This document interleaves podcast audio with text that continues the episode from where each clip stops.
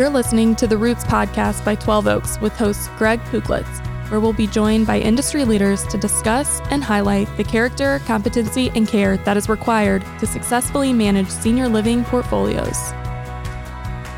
Welcome to another episode of the Roots podcast brought to you by 12 Oaks Senior Living. My guest today is Paul Wang, our Vice President Asset Management Paul wears many hats in the organization. He helps us on asset management. He's on point on business development, helps on some of our capital programming, helps uh, a lot on our transitions, uh, inbound and outbound. So, Paul's a uh, valued uh, new member of the team, and uh, we're really glad to have you. You've got a uh, wealth of experience from your time as an asset manager at Eclipse uh, to an underwriter with uh, senior housing brokerage and, and many other things. So, uh, welcome, Paul. It's great to have you. I wanted to begin by giving some of our listeners an update on 12 Oak Senior Living. So, quite a bit of activity here, and you know, a lot of it's been reported uh, through the press and through uh, our social media links. It's always been our goal to be a regional best in class operator. And to that end, uh, we put together a business plan a few years ago to uh, uh, try to get us to grow to a level that we felt would be sustainable, number one, but secondly, uh, allow us to continue to utilize our high touch management model, uh, ensure that our culture wasn't impacted by the growth and uh, ensure that we could apply our core values both to our corporate office and to all of our communities. 2023 has been a year of uh, tremendous success. Uh, we've been able to grow our portfolio from 19 communities at the beginning of the year to now uh, 39 communities. And so we've had phenomenal growth, essentially doubling the size of uh, our managed portfolio. And, uh, you know, to that end, um, we've really achieved that first uh, stage of our business plan, and which was to grow, to achieve a certain level to provide a foundation of economic stability for years to come. So we're quite pleased with that. Um, and, you know, that growth obviously comes with challenges. We've had to expand our corporate staff, number one. Uh, and our corporate staff has grown from um, 29 employees to 54 employees here at our home office. So that's been part of uh, our growth plan. That uh, has allowed us to ensure that we continually uh, are able to service these new communities we've onboarded. We now feel we've been able to successfully transition them. And over the course of this year, we uh, are going to see a couple uh, communities roll off, which, when you get to a certain level, that's expected. So three communities will be rolling off, but uh, we have a new community rolling in uh, October 1st that we're excited about. And why that one's exciting to me is it's coming in uh, specifically because of the success we've had in the middle market, deploying the middle market strategy. You know, and one of the concerns in the industry is what do we do with all these older vintage, uh, dated communities that haven't been able to achieve census at their current rent levels. And, you know, deployment of the middle market uh, model where we uh, reduce rents and change our operational model has proved very successful for us. And Paul, maybe I can turn to you, maybe give us a little description of that middle market model and what that looks like and how that can be deployed to you know, certain underperforming communities. From what I've seen, right, you know, you, you, you bring a great point. There's kind of this middle market that you're describing that I think is a is a great underserved asset or or community for for both investors and opportunities for 12 Oaks as well. Um, from a perspective of operating kind of the the uh, the middle market, right? So there's there, I think there's things where you can you can evaluate such as um, I mean, uh, first thing, obviously, rents, right? You know, guaranteed income and steady income that will help provide and afford the rents that are typically needed for this middle market. Um, typically, you don't need to chase incredibly high um, food costs that that um, that residents may need. You, you can maybe slot into some sort of nice sized, you know, without giving like you know specific numbers, you know, just the right per resident day cost that would suit that specific market. Uh, and then, you know, where I think 12 Oaks operates really well is because we know this Texas market extremely well. We know what they like to eat. We know what what uh, best serves the residents within within those these little sub markets that we we uh, have our expertise in. Yep. Oh, well said. You know, and yeah, with the focus on margin, uh, operating margin, and you know, if we're going to reduce rates to drive census, reposition these communities to a level of, affordability for the fixed income income earners, like you mentioned, right? Obviously, the operating uh, model needs to change, right? And you know, the food service and staffing are our two most expensive controllable expenses. So, the, to the extent as a best in class regional operator, we can impact those line items. We can, uh, you know, manifest success at the communities by way of improved operating margin, right? Now, we also recognize that perhaps the overall NOI number won't be as high as the theoretical NOI number. Right. And, you know, that's the part that a lot of the ownership groups, I think, need to come to grips with. You know, if they're struggling at um, a 74% occupancy and they can't get over that hump, uh, you know, is it better to be 74% occupied and, you know, maybe breaking even at best?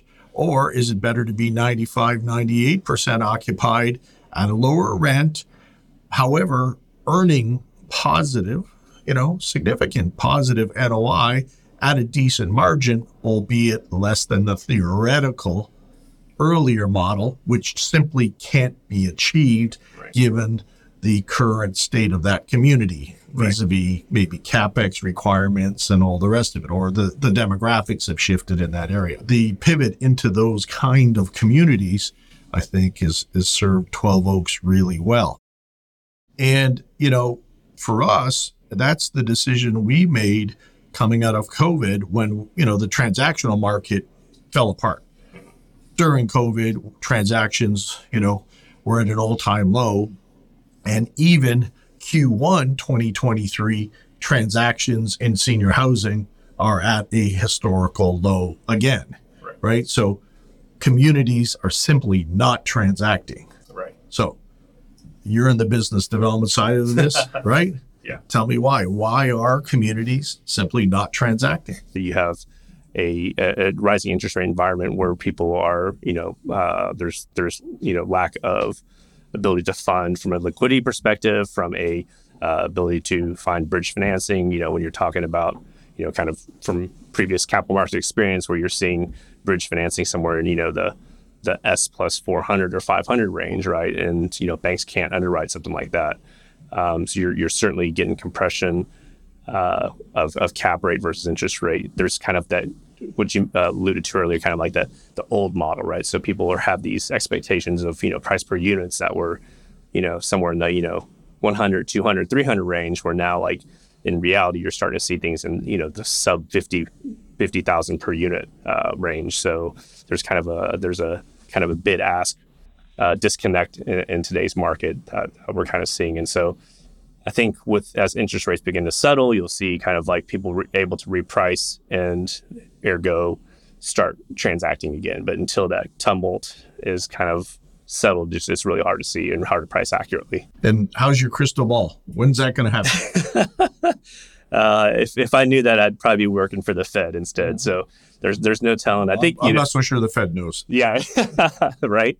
Uh, I think I think it, will get there, but you know, I, you know, certainly we're you know we're seeing some tightening, or I guess I wouldn't say tightening, but you know, kind of like you know, it's it's stabilizing a little bit. So it's it's ultimately just a, a function of being able to price accurately, engage accurately until until that the, the rates stop rising whatever it lands at. Once it stops rising, then we'll be able to price effectively. Yeah. I'm much older than you, so I'm going through my fourth financial crisis uh, in my professional career. So, uh, you know, uh, the one thing that we know for sure is markets are going to go up and markets are going to go down. So, you know, we have to decide as an operator uh, where's our place in those markets. And for us, you know, the success and growth we've had has been largely built on, you know, stepping into some of these distressed assets and, you know, figuring out how to fix them. And in, in some regard, we become a fixer. Coming into a community, stabilizing leadership, building culture is exceptionally important. Regaining census, adjusting pricing, pushing renewals, uh, increases to grow revenue and grow RevPAR where we can, um, and then attacking operating expenses, discretionary and um, controllable operating expenses where we can. And that's been really important. And that's been the opportunity for 12 Oaks here recently. And that's what's really fueled our growth. And I imagine that's what's going to uh, continue to fuel our growth and success here for the next uh, year or two. Uh, however, as I said earlier, markets go up, markets go down. You know, at some point in time, we hope to see a return to normalcy, but our crystal ball is a little fuzzy, so it's hard to to know when that happens exactly.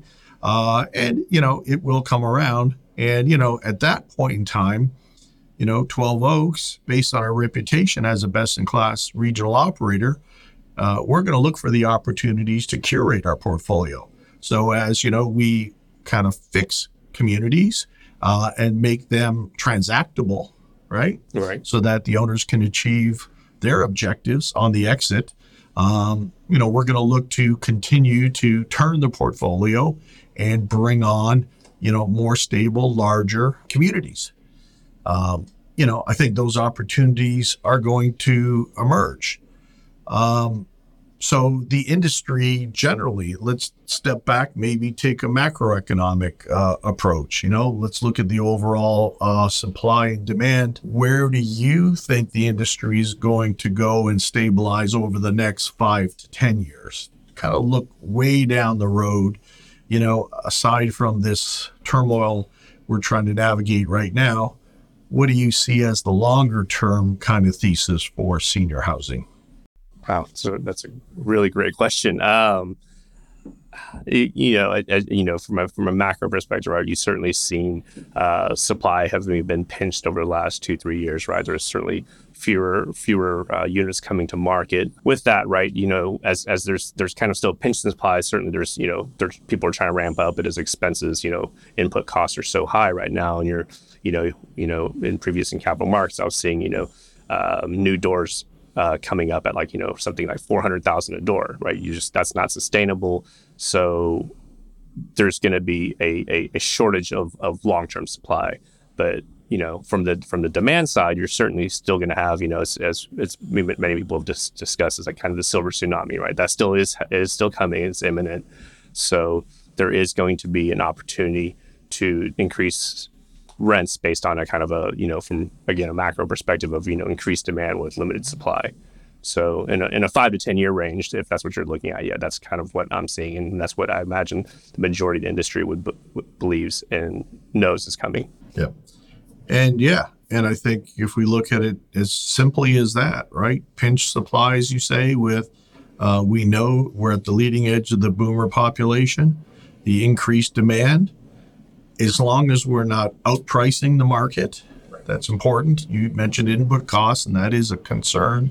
But also, we talked earlier about the middle market as an opportunity as well. So, you know, maybe that's how the existing stock gets addressed. Absolutely. And there's always room for the one percenters, right? The one percenter deals mm-hmm. will always do well as long as there's not too many of them. Yeah. Right. Uh, but the rest of the housing stock, right? The 80% of the market. Right. Right I think perhaps middle market is going to be a big play there, and uh, I feel 12 Oaks is in a in a good position to to capitalize on those opportunities. If we're going to have to wait five to 10 years for all this to happen, right, for this normalization, for the bid ask spread to dissipate, right, for transactional volume to reemerge at regular, consistent levels, what do we do in the meantime? What is 12 Oaks going to do in the meantime? uh, I think we do exactly what we have been doing, right? Like, you know, we, we're, you know, best in class regional operator, right? Our focus is really in that middle market, right? We don't need to chase the top and we certainly aren't the bottom. What we, we've slotted perfectly is our expertise kind of in this, again, this regional market. where you know we can increase occupancy without you know and, and managing rate and really focusing on uh, operating expenses and and that's where we kind of have carved an incredibly solid niche uh, to provide value for both you know owners and residents. Yep. Yeah, and I think yeah, I think you're spot on. So we are going to make the best out of what we're given, and we're going to make a community perform to the best of its ability given all the market uh, conditions and situations it finds itself. Thank you. And that wraps up this episode of the Roots Podcast brought to you by 12 Oaks Senior Living. Thank you, Paul. No, thank you. We hope you enjoyed this episode of the Roots Podcast by 12 Oaks. Get connected with us on social media and at 12oaks.com.